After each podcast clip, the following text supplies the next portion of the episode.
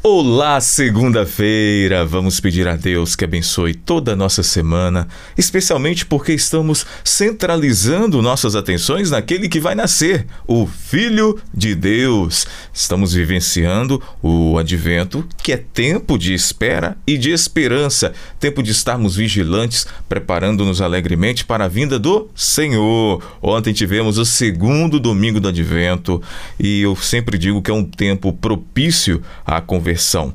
Sem um retorno de todo o nosso ser a Cristo, não há como viver a alegria e a esperança na expectativa da sua vinda.